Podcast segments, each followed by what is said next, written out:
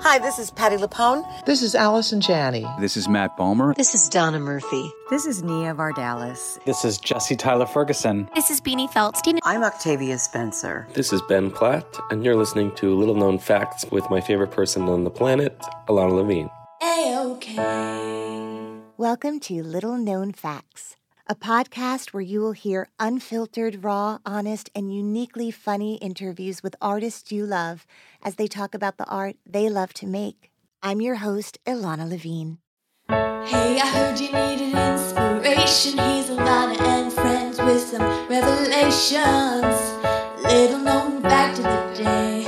Every little thing's gonna be a-okay.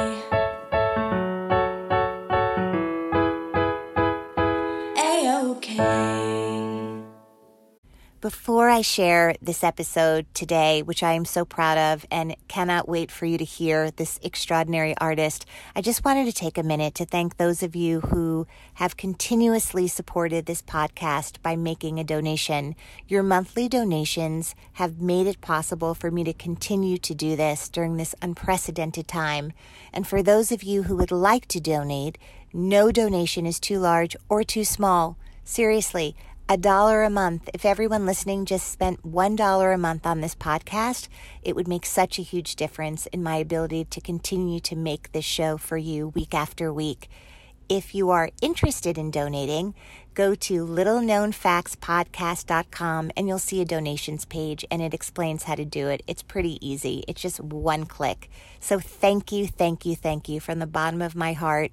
And here is Sasha Hutchings.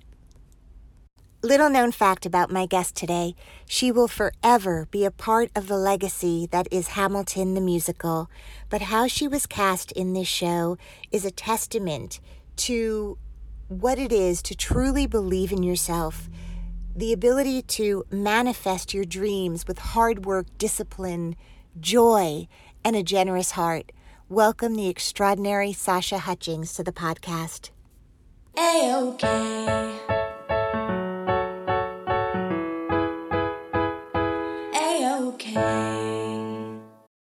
Welcome, Sasha Hutchings, to the podcast. I'm so glad you're here. Thank you. I am so happy to be here. Thank you for inviting me on. Uh, it is my pleasure. For people listening, um, Sasha has been in six Broadway shows. I'm going to try to list them in order and correct me if I'm wrong, but Memphis, Motown, Rocky, Hamilton, My Fair Lady, Oklahoma. You nailed it. Nailed it. I nailed it. Awesome. um, and I hope to get to uh, all of them or whichever ones, you know, feel special to your heart today as we are speaking. Mm. But I wanted to start, if you don't mind, because in kind of listening to you, I, I, I have loved you as a performer and I have seen all of those shows. So I've had the luxury and pleasure of observing you as a performer and falling you in, in love with you that way. But I also got to know you more personally watching the Instagram lives that you were doing with Nick Walker um, that have now turned into your own show, Chaos Twins. Um, so you're so good at doing what I am doing right now. I am slightly um, intimidated Oh uh, no, no, no, no. but something I have learned is how much like where you grew up in Georgia um, has been a part of your life and sort of the beginning of your artistic life. And so, were you born in Macon, or did you move there, or tell me sort of your beginnings and and where you grew up and how the arts came into your life? Born and raised in Macon, Georgia. Definitely um, was born there. I lived in Georgia my whole life. I spent a little time in Fayetteville, Georgia, which is just a little bit like an hour south of Atlanta. Um, or not, sorry, Macon is an hour south of Atlanta. Fayetteville is a suburb of Atlanta, but you mm-hmm. get the mm-hmm. gist. I've lived in Georgia my whole life. And um, Georgia, Macon specifically, is actually a um, very well known for its music scene. Um, it's home to Little Richard, home to Otis Redding, home to the Allman Brothers Band. So we've, we, I kind of grew up with, um, a lot of music and a lot of um, we have a lot of arts programming down there a very lively community theater uh, sort of community. And then um, I specifically grew up dancing. Um, and I think it's just, you know, what happens when you have a little girl in the South, you put her in dance lessons when she's, uh-huh. you know, uh-huh. two or three. And uh, my mom followed suit. And I just, never stopped. I just loved it. I loved dance. It became sort of a staple of my life. I never questioned, you know, whether or not we were going back to dance. Um, I can't say the same for my younger sister. She promptly let my mother know that she was not a fan of dance classes. And um, that was in the form of throwing a temper tantrum on the floor each week at dance class. Got it. Yeah. So she made her wishes very clear that not only was she not going back the next year, but she did not wish to finish the current dance lessons that she was in. You're like, that's okay. I'll take her classes too. Yeah. I was like, I don't know what's wrong. Like, I love this. This is great. Like, what's the problem? um, but yeah, I have, I've just really, I danced my whole life and I really, uh, it just, was a thing that you know was always in my life like i said and i never stopped and i really enjoyed it. I was a competition dancer but i really really didn't get into musicals until college. Um, my studio director in macon georgia um, has who has since passed but pam malarzik she um, at Dance Dynamics in Macon, Georgia. Um, she gave me a brochure on a school in Oklahoma City, and um, you know, she just she basically said like, "This is the school for you. This is the direction you're headed." She sort of pushed me into really seeing myself as um, having the potential to be a professional performer, um, a professional dancer. And so that sort of was my, uh, I guess, like sort of doorway into more musicals and musical theater um, and dance geared towards musical theater rather than like ballet and, and um, you know, contemporary, which I wasn't really keen on. So I wasn't really looking at a career in music and and sort of the full spectrum of theater until college, um, and I fell in love immediately. Um, I think I auditioned for like summer stock and was sold. I think my first show was um, The Sound of Music. I was like a postulate, like a young nun, um, but I I loved the world. But it really and truly, yes, in Macon started with me in a dance lesson um, and I just stayed in there, never stopped, and really, really have enjoyed um, telling stories through art and started with dance. When did you discover that you could also sing? college and by necessity. Um, I was we were I was in college in Oklahoma City at Oklahoma City University, and um, there are several like regional theaters um, in the Midwest, but one specifically that was six blocks from the college, um, Lyric Theater of Oklahoma, and I had a lot of friends. You know, I'd made friends that year in school, and it come by the spring, it was time to start auditioning for what's called summer stock. Um, a lot of regional theaters will do, you know, show after show after show. They'll do like five or six shows in a, in a summer, and the shows will run anywhere from like two weeks to, you know, uh, three days sometimes, just depending on right. the schedule of the theater. And you have like two weeks to rehearse it. Like it's just super fast paced and and very fun and very and the community usually is very supportive and gets really involved. So there was a theater like that in Oklahoma and um, all my friends were auditioning everyone in the dance school everyone in the theater school it was time to audition and i had no idea what that meant and right. um, i was like okay I'll go. and they were like you have to go and i think i had had some friends who um, encouraged me to start taking voice lessons and to get you know some songs that i might be able to sing into my book but all of this was incredibly new to me. I think i'd had maybe six or seven weeks of voice lessons and i think i had two songs and i had another friend of mine who had done some theater and she was sort of kind of coaching me on just how to walk in and be confident and sing yeah. and and not really but you know she, she was giving me she was like you just you sound good just go for it just sing louder just just really belt it out and just go. And, and do you I, remember what they like what the songs were uh, yes, they were high. They were incredibly inappropriate for the season that I was auditioning for the season for which I was auditioning. The season for which I was auditioning included, um, let's see, Sound of Music. Like I said, I think Swing, which was a dance show, so I was kind of okay there. And yeah. then the third show that I was auditioning for was Seven Brides for Seven Brothers. So if you think, you know, Sound of Music, Seven Brides for Seven Brothers, you're going to want something a little more legit, a little more traditional, a little, little more friendly, a little more typically musical theater, bright. You know, I had two songs. I had, and the one I felt the most confident in was No One Knows Who I Am from Jekyll and Hyde. Now, I don't know if anyone knows that song, but it is dark and it is simple and it is not uh, in the stylings of uh, you know Seven Brides for Seven Brothers at all. And that that was the song I had, and I went with it. And I said, you know what, we got to give it to him, Sash. So let's just go in there and give it our best. And I did. And the artistic director was, he said, yeah, okay, great. Um, got a great voice. Uh, can, do you have anything, you know, maybe a, a little higher Happy. or yeah, like happy. a little, just like trying to get me, nudge me. And I think Yeah. I had embraceable you, which again, yes, like more along the lines of something. Oh. I love that bob Totally, you know, just a little bit more appropriate. But I didn't feel as confident in it. I was so used to Right. singing, and I felt like, you know, typically, especially as a dancer, like you feel a little bit more comfortable singing things in your body, in your chest, than you do in your head. Um, I think, you know, it has nothing to do with range. I think it has to do with what you're in tune with.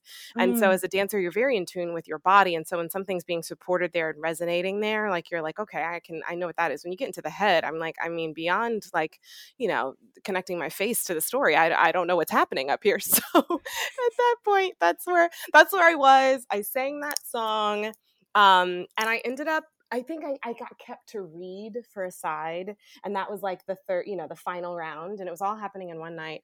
And I had to ask a friend. I said, "What do they mean read? Like, what do they want me to? What are Yeah. we reading?" And she was like, "Just like a side, like they're going to give you a scene." And I said, "Yeah, but," and she was like, "Literally, just read the words on the page." And I was like, "Okay," and I went in for it, and I ended up booking the job. I got, um, you know, a gig. It was my first professional job musical theater. I learned so much that summer. Um, it was a very fast learning curve, and I yeah. I worked there, I think, every summer um, during college, and there's still it's such a like beginning and beginning family for me, and I love the theater out there, and so it was it was very fun. But that was that was where I started to learn to sing, and I kind of was like, oh, this is what it is, and this is what it means to read sheet music, and this is what it means to like learn your harmony, and I just from there, like really, really. well, did you yeah. learn how to read music and sight read when you were in college? Oh God, no, no, no, no, Okay. no, no. Um, Okay. I, I think other than I had, you know, I've had voice lessons, I and I still st- take voice, and it was much more geared towards like I did nothing close to music theory. Um, I think it could help me, but I, I still to this day,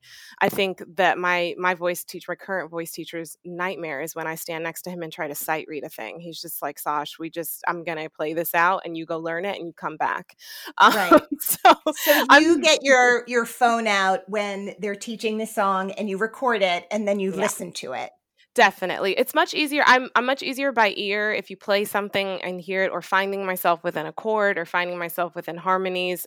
Like in that in that area I'm very strong, but as far as like looking at a piece of music and sort of knowing the intervals, um it's definitely something that, you know, we're always learning and I should still be working at because it's super helpful in those fast-paced like learning environments. Yeah, yeah, yeah. Um, but you know, some of the, I mean, you'd be surprised. Some of the best Broadway singers, some of the best singers, you know, they, that's just not a skill. I think it's a specific skill. And you probably have some people who could sight read anything, but maybe you don't want to hear them sing it. exactly. And I definitely want to hear you sing all the things. I hope so. So, how did you get from okay, wait, actually, before I get Oklahoma to New York, tell me about your family. I know your sister was anti-dance from a very young age. yes. Um I hope and pray, and I'm sure she has found her passion and her path. Yes, she actually uh, lives here in New York City, which I love. We live about a 15, 10, 15 minute walk from each other, both in Harlem. And she uh, actually works for Public Health Solutions here in New York City. So it's a public health company. And she does a lot of data analysis and management and sort of make sure that health supplies get to where they need to go, particularly within the um, HIV AIDS like needs and treatment plans and Oh, centers and things like that. Yeah. So um, Wow. yeah, But all hail your sister and the kind of work she's doing. Were there um was there a lot of music playing? Obviously your mom encouraged you and I saw a really beautiful picture of your grandma reading to you on your Instagram celebrating Mother's Day. So I know that you had a connection with your grandmother. Yes, definitely. Both my grandmothers, um, um, my mother's mother, and uh, who is no longer with us, Jeanette Woods, and um, my father's mother, Betty Hutchings. Yeah, I education was incredibly important and is incredibly important in my family. Um, and I think that's also just something true of the Black community that um, you know you see it education getting an education was always a way it was like this is something that is non-negotiable It is Mhm. something that you will succeed in, and I, I mean, I think I was sort of keen on it from a very young age. I wanted to read. I wanted to know things. I was always asking questions. I think I was one of the first. I wanted to read. I would just like open the books and make up stories. Like I would just make up stories, and people would think I was reading. And my grandmother would look at me and be like, "No, she's not reading anything. Like she's making up stories according to the pictures." But my grandmother, uh, on my mother's I side, know, was but you did it with such confidence. Oh yeah, oh yeah, oh yeah. Um, I have been a, a, quite the performer since I was younger. Um, but Isn't my grandmother on my mother's side is actually a librarian. She was a, a, lib- a media specialist, um, and so she always had books. There were always books and really fun children's books, and she would always read to me and read to my um, my younger sister. And um, like I said, education was just as important to both sides of my family from a very young age um, my I think on my mother's side, my grandfather, her father, uh, like basically put my grandmother through graduate school, and then put all five of his children, and then becoming like the first generation to have been put all put through um, college. And um, just it's you know it's so valuable, and it's just this thing that once you have it, like no one can take it away from you. They Right, take away what you've learned. And um, even for me, knowing when I, you know, decided I wanted to go into dance, it was college. It wasn't, you know, to just move to New York City. Um, and I needed college, but I always wanted to go. I love, I loved school. I, um, yeah, I had such a, I love learning. I, I think I ended up either doing a history minor or doing, or graduating with honors. Like I just, I've always loved academia. I, a part of me like feels like I, you know, if I wasn't a performer, I just want to go like be buried in some research somewhere and coming up with all kinds of theories about why people are the way they are and why the world works the way that it does. So, when you told your family that you wanted to go to university and and study dance, were they encouraging of it? Were they um, nervous for you? What was their reaction to it? So we always talked about it. I think they always knew and recognized that one, this was something that was very important to me and that I lit up on stage and I, I did so since I was very young. Um, Mm. And then I think after that, they recognized that I was very good and very skilled, and that you know even when one of the great things about going to competitions or or intensives or anything is that when you go, you're exposed to other people from other places, and if you want to do anything professionally, you got to figure out sort of where you stand, especially if you're entering into you know a highly competitive field. Um, and so I think the more that I was able to compete and do well and sort of shine in that way, that they understood, you know, okay, well, she has what it takes to at least begin this. Mhm. Um, and then the school, I will say that I ended up going to, I think going to colleges made them feel like, well, she's in school, she's in college, she has the option of a business minor, or she has the option, you know, to switch. Like, it's not like she's just going off to New York or some city to live. You know, she's going into a controlled and learning environment right. taking other classes and and then my sister said this thing to me which um uh, like maybe not even a year ago like a couple months ago because people ask this question all the time um and she said i said yeah i was like you know everyone was always so supportive of me and i never felt like you know anyone in the family was thinking oh well she wants to go be a dancer like that doesn't make any sense like it's time to get a real job no one ever said that and my sister said to me she was like well you were really smart and it's like if it didn't work out, it wasn't like you couldn't do anything else. exactly. They had great faith that you would be resourceful and Yeah. When you think back to sort of the ways in which I find it fascinating young people who are really disciplined in Mm. in a certain way whether they're athletes or or dancers um and and this thing of like it's not their parents making them practice or making them do it it's really self-motivated Yeah. in that way um and is that something you were just born with this passion and desire to do it and also to win at it yeah. I mean, I'm sure my therapist would have a lot to say about like all the Well, underlying desires. i will be interviewing your therapist next yeah. Um, but I I do it is something that, you know, and I think back and I, I was always incredibly motivated as a child to succeed both in academics and in dance. It's why I didn't really decide that I wanted to dance until um you know, until I was actually applying for colleges, until it was like, well, if you want to do this, you're gonna have to go to this audition on this date. So you better, you know, put it to get it together and decide. Yeah. So I just, um, yeah, I've always been like I said, I would I would make up the stories to the books, and then I think they bought me hooked on phonics, and I would try to teach myself to read and get really frustrated when I couldn't do it.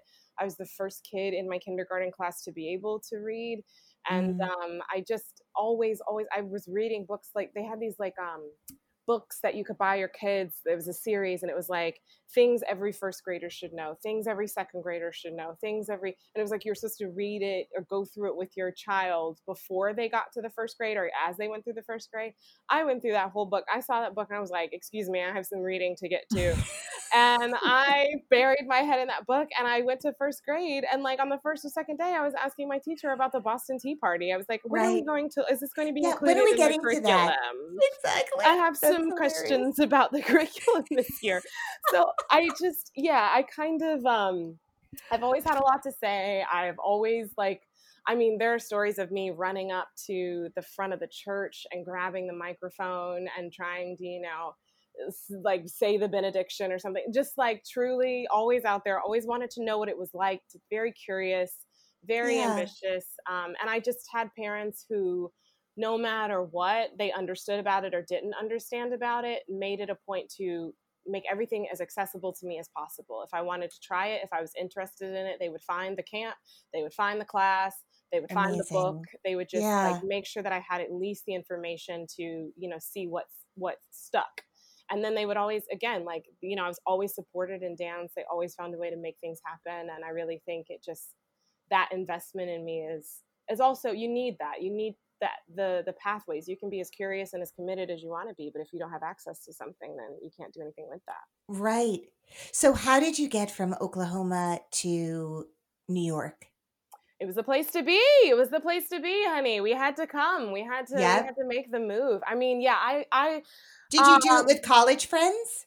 Yeah. So I have. Okay. I still have like my best. My group of best friends here is they're all from Oklahoma City University. We all went to school together. None of them perform, um, but we all Mm. started out taking like ballet and and performing together. And some of them. We also had a program in Oklahoma that. Um, sort of led into business management and sort of like geared towards arts.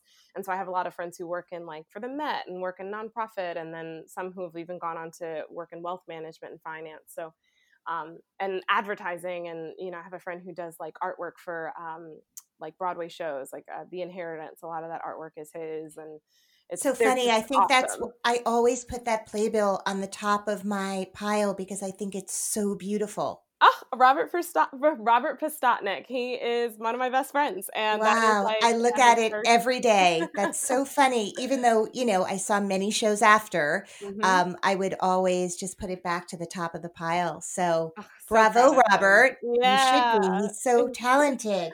Interesting. Very. Yeah, So- we all started out dancing out in the middle of Oh, Oklahoma. Wow. So you get here and do you live together? Do you get an apartment together? How do you even Yeah. begin?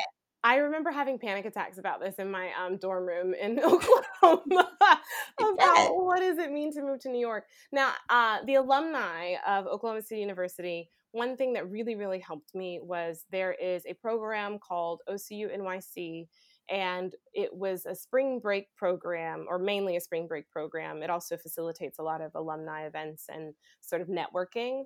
But Yeah. every spring break, OCU spring break, they would organize free classes, and all you had to do was get your plane ticket to New York, and they would also organize, um, like basically couches for you to sleep on, or if somebody was subletting their apartment, or if we knew of places, and they would organize where you could stay.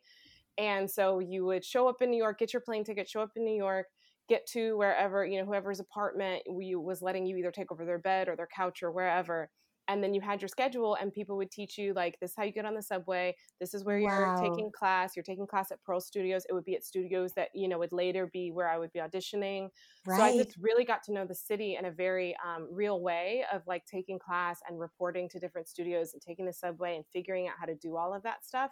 And it would be like a four it was like a four day um, workshop sort of uh, event but I would learn so much over those like four days of just the rhythm of the city and the pace and the spirit of it. And I always loved, I've always loved New York. I made trips in high school and again in college, and it just like, it was always the place that I was going to go. I, you know, didn't really want to go to start in LA. I just love New York that like I think you can get anywhere. You can get a lot of places with a headshot and a resume.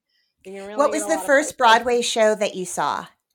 Oh gosh, the very first. I think it was Fosse. It was a uh-huh. while. Young. I think How ironic. And then yeah. you're in Fosse Verdon, by the way. Yeah. Incredible. Yeah. You were so uh, in the Big Spender dance number. Sasha is featured front and center and is so magnificent. And and once again, you know, Tommy Kail at Tommy the helm. I know he's so great at capturing theater on film. Um, and just yes. the, the story on film because even with that that was like a shot within a shot like it was you know as if we were on set filming the thing and i did i stood and i was uh, the paula kelly paula's character um, incredible in, yeah in sweet charity. It was it was amazing. That production was incredible and i mean I, I i know every dancer says this but fosse is just that the jazz american jazz i think was one of the things that i love so much about my education at Oklahoma City University was just the immersion in American jazz. And I think there's so mm. much story there. And I just love the art form. And so getting to do, be a part of that series and that um, process. Um, because even like the the process of learning it we were learning with like legends who had worked alongside fosse so it was just such an incredible um, experience and it's on celluloid forever right? Like we get to see that forever. Yeah. Um we we have to get to I mean eh, somehow you took that 4-day workshop and then you end up in Memphis on Broadway, right? Yes. Like like it happens. You're one of the people that it happens for mm-hmm. and you work your way through uh th- these ensemble roles in these incredible musicals that are so meaningful on so many levels and and then you find yourself in hamilton mm-hmm. So how long after you got to new york did you get cast in like whatever the first workshop was or or like your first day on hamilton? Oh my gosh. So yeah we started that first workshop i think it was it was 2000 it was spring of 2014 so i had been in the city for uh oof, let's see i moved in 2011 so maybe three years not even right like you understand that's very know, fast right? as i just said that i was like oh my god is that so how is that even possible? Right but you did so how did you find yourself in a room auditioning for this thing that no one knew what it was at the time? Um yeah. can you talk a little bit about that? Because it will forever be part of your yeah. It's your legacy. Like many things will happen, but that's you're part of that legacy. Yeah, I had an in. I knew someone in the one of the readings. Oh. And so I oh. got to go see one of the very first readings, I think, which was in maybe even uh, January of um, 2014. And I was actually teching Rocky. So mm-hmm. I got to go to like the first presentation, I think at like 10 o'clock in the morning.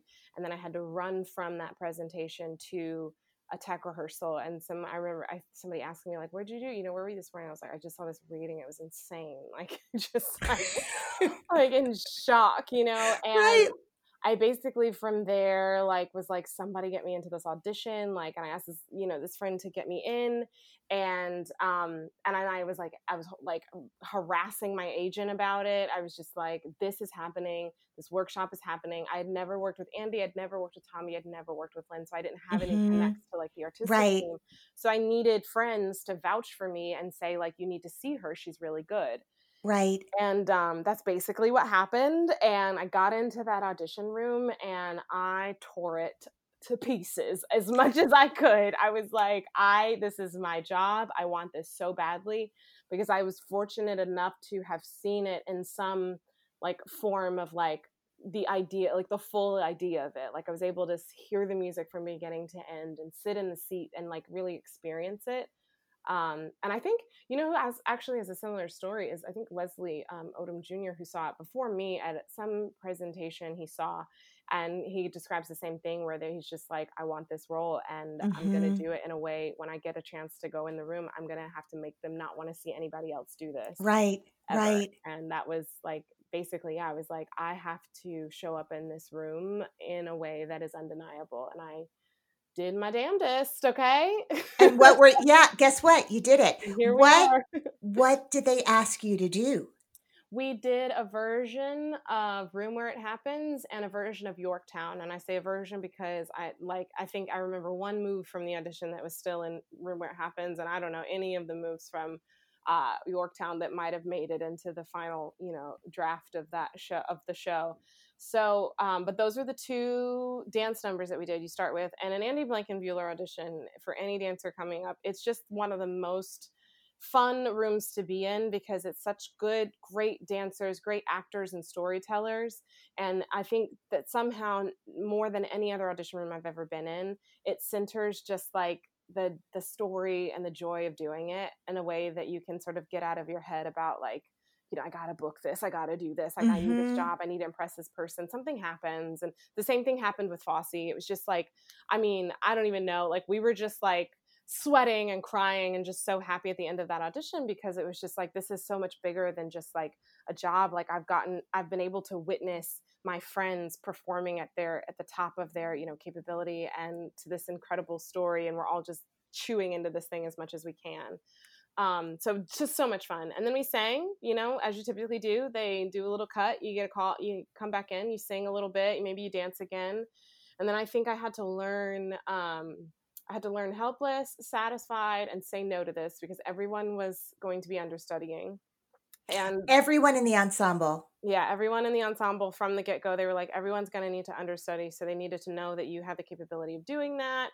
Um, and um, I think at that point I had so much trouble learning the songs. One, but because one because I can't sight read, but also because well, I won't even blame it on this. But it should be known. It should be known. Yes. Little known fact um, that the demos were all Lin. Were all Lin singing. Uh huh. Because there were no demos of Phillipa or Renee or you know Jasmine. Like Jasmine wouldn't join for another couple of months so it was all like Lin singing Say No to This and Lin singing Satisfied and Lin singing all of these songs. and then you're learning it to like these click tracks and little plunks by Lac. So I just think now, you know, there's a whole instrumental Hamilton track like yes. Spotify that you can like sort of sing along to. Right. But um, when we were learning, I was just like, oh dear. And I had like two days to do it. Like I think we had like a day and a half, two days to learn all of that stuff. Um, but you did. Yeah, but I did. I mean, gosh, they asked us to bring tap shoes. I think we might have tapped at one point. Like, it's just one of those things that's in development. You just don't know. So it was like all the stops. I was like, it's literally like, so you think you can Broadway. It's just all of it. all of it. So how long do you think the audition process was like going back in and were oh, there large gaps oh, it was fast it was because they were fast. starting yeah it was very fast i i mean i think i went in on like a tuesday and i knew by friday Oh I think the first God. call, yeah, I think it was like a Tuesday. I do, yeah, it was a Tuesday was like the first call. Danced all day, went and did Rocky that night. Came and then I think I had like two shows the next day. That was the other thing. I had to learn those three songs. Oh my God. While also doing like two, I had two shows at Rocky, and a lot of right. people do that. Happens all the time. Like you yeah, have, you're in a show, you're auditioning for a show, and then we went back on Thursday and sort of had another all day audition, and then maybe I went back and sang on like Friday morning or something, or maybe mm-hmm. it was the same mm-hmm. day and by that like by friday by the end of that week i think we knew um, which was great because i was i was in a spiral after that i was like oh my god i did this wrong i did this wrong i did this wrong i didn't sing this right i didn't do this right i was in a spiral so thank god somebody called me and said sasha we'd love for you to be part of this yeah because you're like really i have uncasted myself 17 times i was like i have so many reasons why i'm not why i'm not going to be a part yeah. of this yeah. um so you do the workshop while you're still performing in rocky yeah, double duty. And I was actually in Rocky with Oak. We were doing it at the same time. So Oak and I were both uh, performing in Rocky the musical and doing and rehearsing the Hamilton workshop in the afternoon. And how long after that workshop did it end up at the public? That workshop was in let's see maybe april april may yeah i missed my sister's um, college graduation for that Oh man, Um, she is still was- so mad. She is Yeah, so mad No, at she- you. she's not because she got all the tickets that she wanted to, to There you go. So- Nice.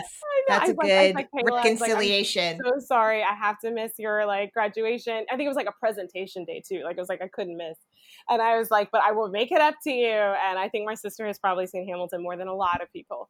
Wow. um, but she um, so i think that was in the spring of 2014 and then we went off broadway. We started rehearsals in november of that same year was Rocky still running and you had to leave, or had Rocky closed? Rocky closed. We closed. Rocky ran for a smooth six months. I had Mhm. the best time there. I thought it was such a fun experience and such a cool Great. show. Yeah. And we closed, I think, in August. So I had some time off.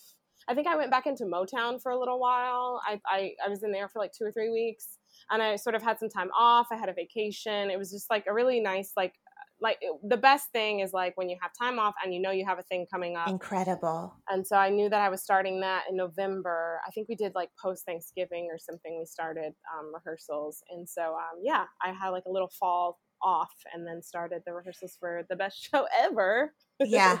I mean, listen, I'm sure, you know, th- there is so much time dedicated to the show and there are so many ways in to talk about it. But Mm. maybe, maybe if we just sort of do a stream of consciousness for a moment Oh, where you just sort of talk about like what are the memories we all know what it is now but Yeah. when you were going into it you knew how you felt when you saw that reading that morning like i have Mhm. to be in it Mhm. a lot of people felt that way but you actually got to be in it Yeah. right Yeah. um so yeah like just kind of talk about that Oh my goodness, yeah. So definitely visceral memories would be like not being able to sit still in my seat that morning um, and having to run away and thinking I'm going to be late for my tech rehearsal because I have to finish this musical. Like I have to see the end of this thing.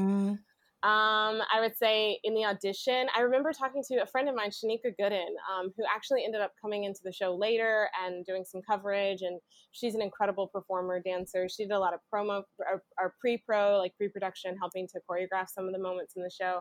yeah Um, and I just remember having like a great, like lovely conversation and like time talking to her and the audition. And it's just nice Mhm. when you meet people like that because you, again, like Andy's dancers are some of the best humans as well. And just like when you can be in a stressful situation, but have like a heart to heart and like a nice connection with a human um, is really cool.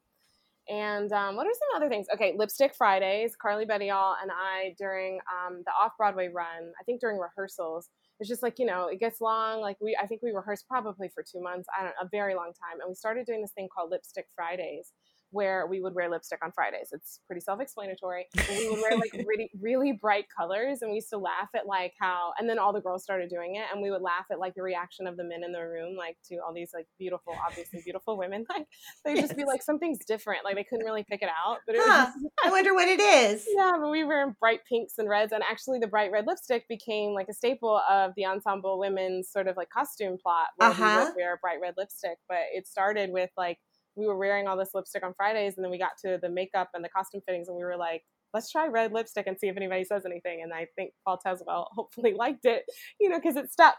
Um, oh, and then James Ladis, who is one of our, or who's our stage manager off Broadway, would do these are all like fun stuff.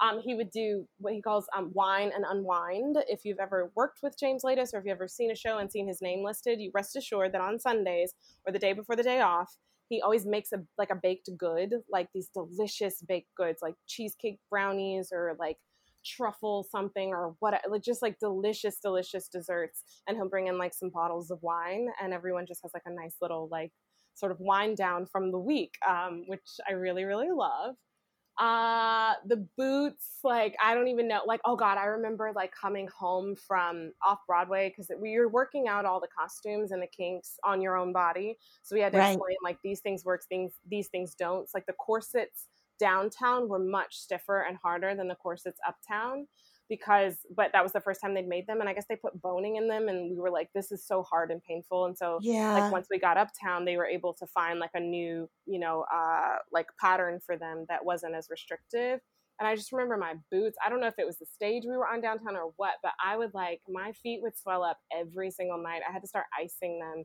just because I would come out of the boots, I would put like, you know, my shoes on to go home. And by the time I got home off the train or off the, off the bus, I would just like, I couldn't even get my own shoes off. Like it was just like so painful.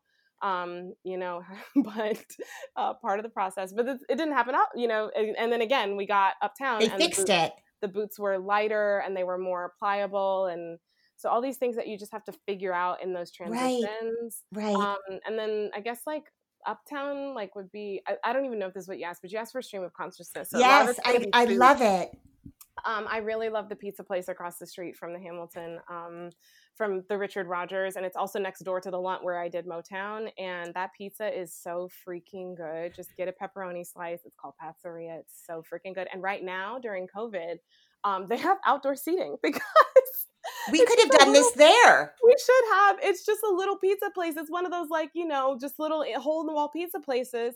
And I went by the other day with actually like with Nick Walker. We were sort of like doing like a little like social distance. Let's go get some pizza and hung out with some friends of ours. And um they like they have like outdoor seating. I was like, you guys, you've leveled up, and they were like, yeah, that we can't do this when the traffic are here because of people in cars. But right now they've got like a full like bistro going on. It's really cute. When you are in the ensemble, uh, and and you're sort of like, how are you handling? There are people kind of rocketing, right, and kind mm. of skyrocketing into this. Mm-hmm. Like I- I've compared it, you know, I got to star in "You're a Good Man," Charlie Brown, and watch the ascent of Kristin Chenoweth at the same time. Mm-hmm. Like we mm, were mm-hmm. this incredible ensemble, an incredible family, but there were also these other things happening at the yeah. same time that were undeniable. Do you have a way to talk about that? Sort of how did your company handle? You're such a tight knit family. You built this thing together. It really is a show where the ensemble and the principals, A, you described are, you know, all the ensemble plays yeah. principal roles or covering these principal roles and going on. This show went on for a long time. You went on a lot in these other parts. But how yeah. do you how was that handled? How did you negotiate that? How did the the higher up sort of make that okay for everybody or was that not even a thing? You know, it is really hard it is a hard thing. It's a hard thing to navigate as a performer, period, because that's what happens in anything. Yeah. You know, like one day you're auditioning next to someone, and the next day they're like all over your feet and they're on the red carpet and they're doing all these things, and you're wondering, like, how did that happen? Like, mm-hmm. how did, you know, we go from sitting literally outside the same casting office to this person is a star, and, you know, I'm still in my like tiny, you know, apartment eating eating pizza from Pizzeria, which is not a bad place to be. But um, right. Well, they do have outdoor seating now, so yeah. And so like some people don't get to appreciate that because they're doing their fancy stuff. But I'm just saying, like I'm fancy too. No, yes. I um, it is it is hard. Like we all, you know, we all have. You scroll on the Instagram, and like the thing is, it's just a, it was a black hole as much as it is like you know this wonderful place where we all connect with each other. And anybody yeah. who tells you otherwise is lying. Like yeah. so, like it's very hard, but it is something that you have to navigate in life and specifically in this business. And I think that like your your sanity depends on it. But what I will say about one of the things that is so beautiful about the Hamilton company is yes, like we have people who have skyrocketed and and we have people who are, you know, I mean everyone's doing pretty well. Like if yeah. Like we're doing yeah. fine.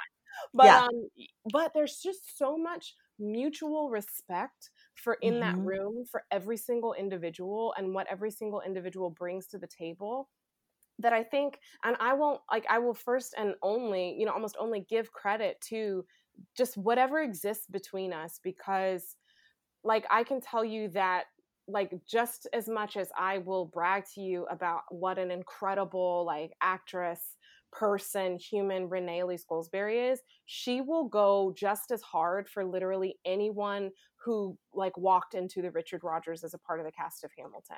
She's yeah. like, and that goes for literally every single person. And what I will say and speak to is the character of the um, the principal cast. I mean, there's just we all depended on each other, the nature of the show, and that also goes to Tommy and Lin and um, Andy for knowing and la- knowing how important every person is. Lac like every vocal, like it doesn't matter if you're singing that. Ooh, he's coming, he's listening to your line, and he wants you to get it right. Like he's gonna, he's yep. gonna come. Like you're important. Every single person is important. Um, we just talked to Tommy Kail on Chaos Twins about this thing of just like the idea of a team and everybody is there and everybody who contributes, even though they might not be the person who's out front, like that everyone is valuable. There was a day that we did, I think like maybe one of the first days, one of the very first days that we did Room Where It Happens and we were on the stage or like and and um the our principal cast in room where it happens is along the the upper level. There's like the sort of the balcony tiered level. Right and they're up there on what we call the surround and during rehearsals you know you don't have those two levels so most people they're just standing on the sides but once they got up to that level and we i remember running through room where it happens and i don't know it was somebody from the upper surround everybody the whole cast like the whole principal cast was just like whoa whoa whoa whoa whoa you guys are killing it. Yes. They were like, I haven't seen this number like this. You guys are incredible. And I mean, they gave us like a round of applause, like just fed all that love back to the ensemble. And I just think that that is like knowing that this is a business where truly life is not fair. Everybody's not going to get a cookie. And at the end of the day, like you have to love what you do do it with integrity and hopefully you get to do it with people who kick ass and that like you get to reach like the highest heights with those people and you yeah. can do that on like the you know the biggest screen and you can do that in the tiniest black box and you just have to maintain your sanity by knowing like this is why you chose to do what you do and you need to appreciate the people that you are with because if you can't appreciate them in those situations in those small situations when no one's looking like you're going to be miserable when you get there and there you know when you get to a higher height and i just think um the the integrity the artistic integrity and respect that exists within that that especially that obc that cast what we got to witness each other do and come up with and you know materialize i think is just like you can't touch it it's just like uh, whatever like i like yeah every you know everybody's everywhere and some days suck and some days are great and you have your victories and small victories and life is long and it's short at the same time but i got to do something really cool with a dope group of people and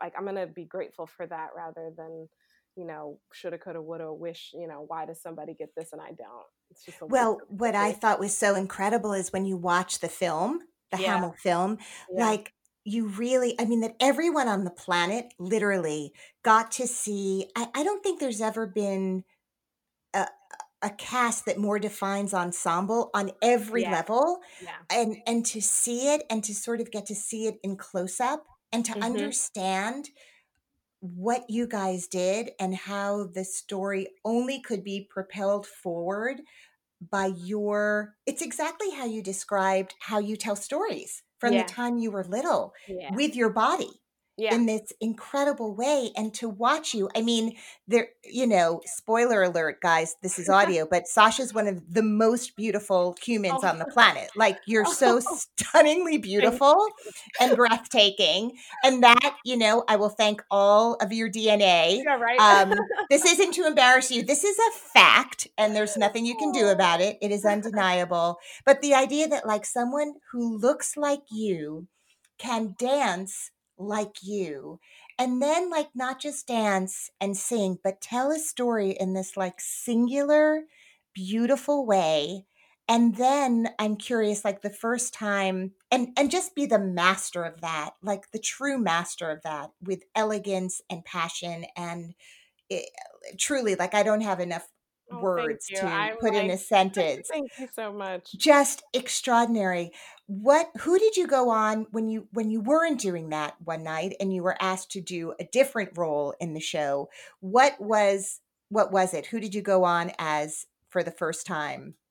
Um in that show i understudied um, peggy mariah so i understudied jasmine cephas jones okay. So you only you only covered that role. It wasn't to yes. and marie okay yes. so so what was it like the first time you went on? Did you know it was going to happen, or it was one of was it one of those calls like you've got to get here? Yeah, I I knew that was happening. My because we also had so once we got to Broadway, they actually hired more covers. Um, okay, because things were so physically demanding that actually like you know, people would get hurt or people would just like you just would say, I don't have it. And it's really Hamilton Yeah. is one of those shows that if you were You like gotta have it. tired, you Yeah. gotta stay home. And it's just everybody's leaning on everyone and you actually do a better you do a better service to everyone if you take the night off or take the show off and then come back, you know, when you can be fully present because it's just such a heavy lift for literally everyone.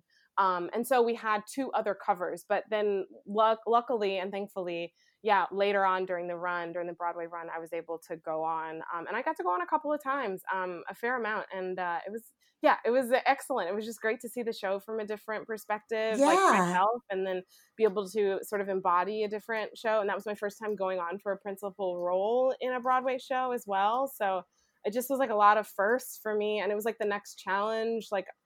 Hamilton in itself was sort of the, ch- the challenge that I would like, the ultimate challenge I would ask for in like a musical experience. But then being able to go on for that principal role was amazing. I'll tell you where the surprises came in, and that was during Oklahoma. that those were surprises. That's what I wanted to ask you about because you were both Laurey and Annie and yes, oh, Ado Annie. Ado Annie and the dancer. Yes, Just crazy, crazy that all of that was in your head. I don't even Yeah. understand. Like you're a human and all of that was going on.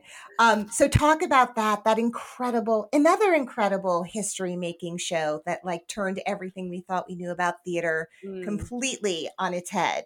Very, very, very, very. And you know, it was and it was that impactful when it in 1943. It was that impactful Mhm. then.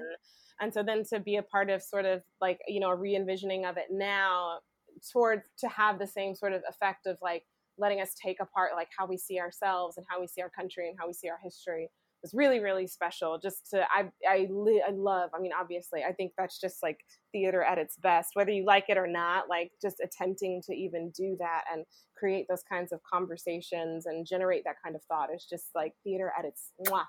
um but yeah i i understudied all those roles and oh my god i never i never went on for the dream ballet but i made my i i, I had to request that I could rehearse it every Friday because it was a 13 minute contemporary dance piece.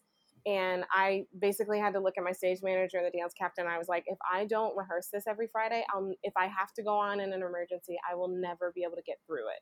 Yeah. And so I made them give me, they gave me like a half an hour every Friday to run through the thing and learn it and, and get through it. Um, but thankfully, another beautiful, our dance captain, um, Demita Hopkins Green was uh, she was our dance captain, and she um, thankfully was the she became she took over for matinees and would be like sort of the first go to for it. Um, but I did I was on for Ado Annie. I think we opened on a Sunday, and I went on by that Saturday with no rehearsal, no Oh my God. like no, nothing. Shot I- out of a cannon. shot out of a cannon. God. Ali Stroker, uh, just incredible, phenomenal Tony Award winning Ali Stroker. Um, she lost her voice, you know, about It happens. yeah, it happens, and there was no explanation. Sometimes your your voice sometimes is the first thing to go when you're exhausted, and I think your our brains are and our bodies are a lot smarter than we think they are, and I think her body wanted a rest, and it was like, well, the only way to shut her down is the voice. Yes. So Yep. She was out for like I think a weekend maybe or or a day or two. She was out for a couple of shows. Um, but I went on for the first time, having had no rehearsal, but I had sort of done my own homework. And I think being a dancer sort of helps with the spatial awareness and blocking element of Mhm. things. And so since I knew that, and I was like, I just got to say all the right words and sing all the right lines and just get through this thing. Um, but I was really excited about it, and I had been really preparing for it. And and then later on, I ended up going on a lot for Laurey. I actually took over for the role. Um, I took over matinees as Ado Annie. I took over for the Laurey role. Um, I went on mid show as Laurey once because Rebecca had been flying back and forth. Rebecca Naomi Jones. She had been flying back and forth because she was also filming um, something in Atlanta. She was filming uh, the Aretha Franklin That Genius series with um, Cynthia Yes. Erivo Yes. part of that. And so she was, I mean, she's just superwoman, like flying back and forth, literally, um, from Atlanta to to New York, trying to make her shows, but also make her filming dates. And again, you know, the body can only take so much. And halfway through the show, I got an announcement that I was going on for the end of Act One.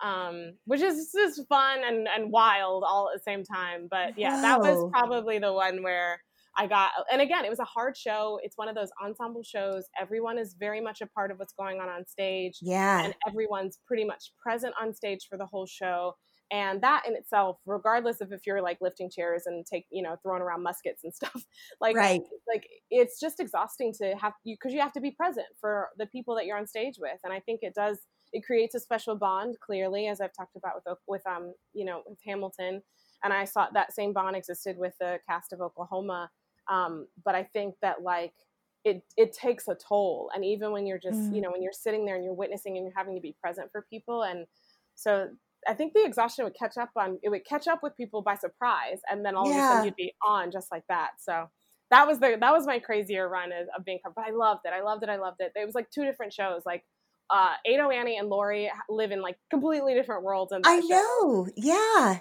that's incredible. Uh, well, I mean, I look at sort of first of all, even in just this conversation, the three shows we've really talked about, Rocky and mm. Hamilton and, and Oklahoma. It sounds like they were really glorious experiences like oh, across absolutely. you know and not everybody feels that way mm-hmm. and i'm just so happy for you oh thank you so much i've you had know?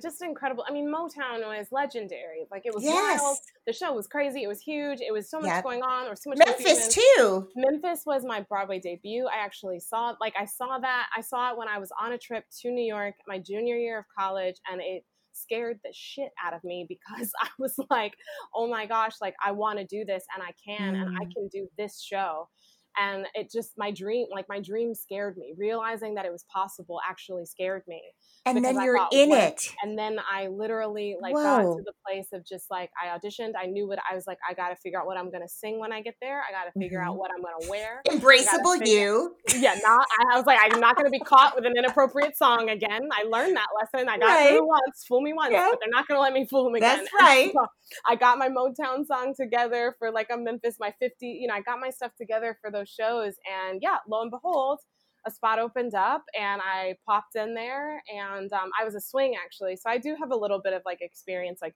swinging between roles and yep. things. And that show yep. I, I, understudied like eight tracks. Um, right. So yeah. your brain can do that. It can. It can. When necessary, it will. It will. Uh, it can. it's incredible. I want to. I know. You know. Today you're going to be doing uh, an episode of Chaos yes. Twins, which is your your chat show with Nick yeah. Walker. Um, I just want before I let you go, I just want to talk about it because I have to tell you what sort of beacons of hope and light and education you and Nick have been for me.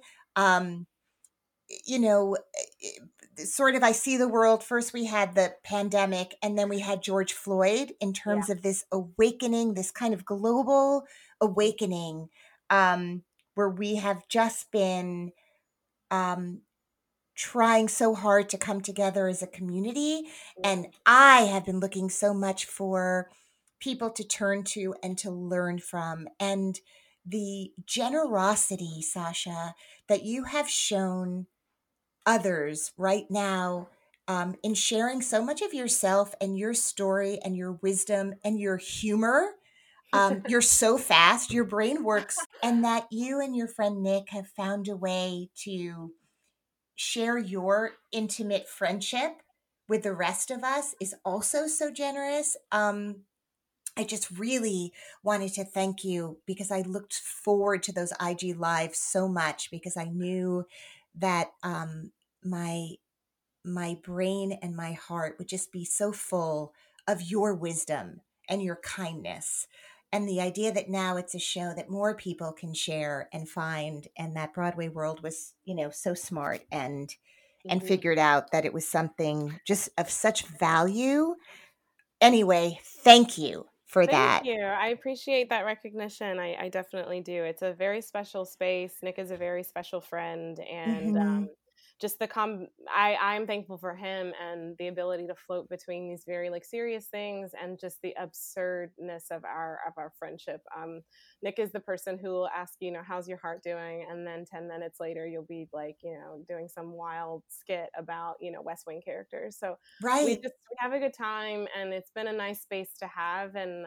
I think it's you know it's tough, it's hard, and I think like you know I, I appreciate the recognition of the the the grace and like the compassion that you know we're able to have with each other and with other people because I think it's just tough and these things come at a cost and we're just trying to find you know we're trying to find the way forward and talk about the hard things and talk about the difficult things and then also la- you know just find spaces to just sort of laugh panic laugh about the chaos of it all yeah. like truly yeah. truly Um, but, but you know, sh- surely something to the to the effect that you know our friends are the people that we have to cling to and look to to kind of navigate through these things and if Nick and I can do that together on a Broadway World, you know, platform, like hell, we'll do it. like we're just like, uh, thank God, and you know, and thank you. I'm so glad for him as my friend, and we're so thankful for the platform that we've been given, and just to be able to share it. And it seems like people are really, you know, find it engaging, and it's it's been a really special and important place for me personally. And I'm glad that other people are getting,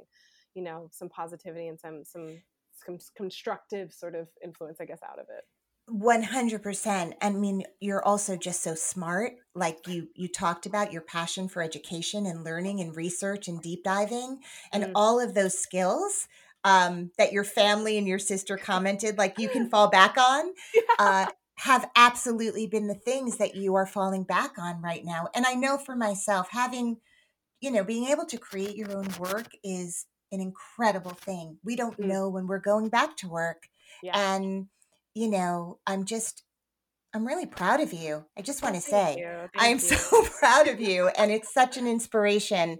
Um, before I let you go do it, and then I get to go watch it at four yes. o'clock on Wednesdays on Broadway World. Um, is there a little known fact about you that you can share? Oh my goodness, a little known fact. Okay, I've I've almost shared a couple of them. I'll talk about little known fact is that I've talked about my family a lot and where I'm from, and um, I, my family, my grandfather and my father actually grew up with little. My grandfather actually grew up with Little Richard.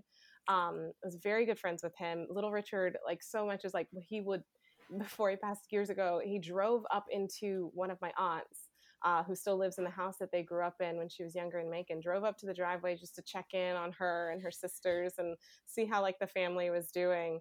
Um, so we're very like close with a lot of like black music history down in Macon. My family also grew up with little um, with Otis Redding, and um, we're very close with like their well Karla Redding, his daughter, who runs a foundation down there. So um, and I guess all the, also little known fact, like a couple.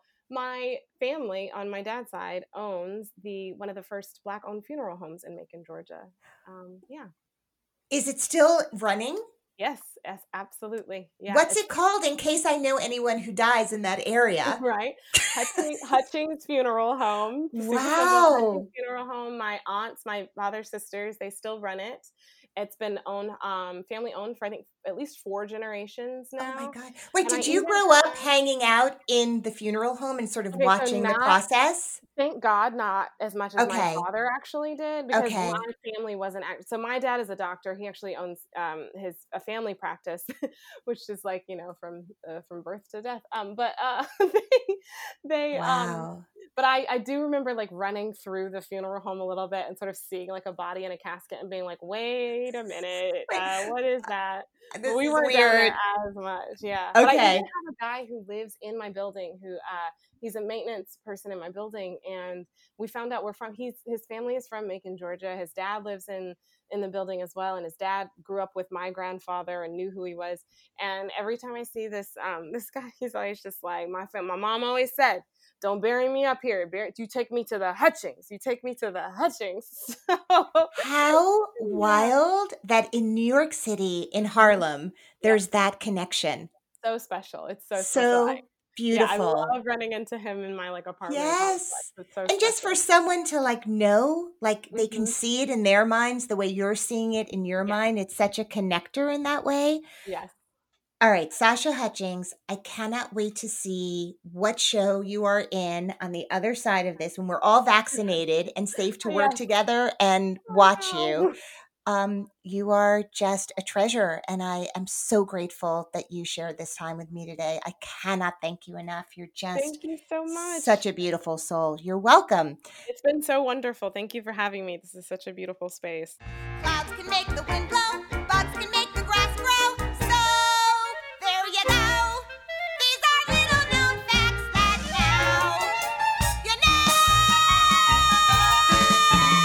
Little Known Facts is edited by Nicholas Clark and recorded in New York City.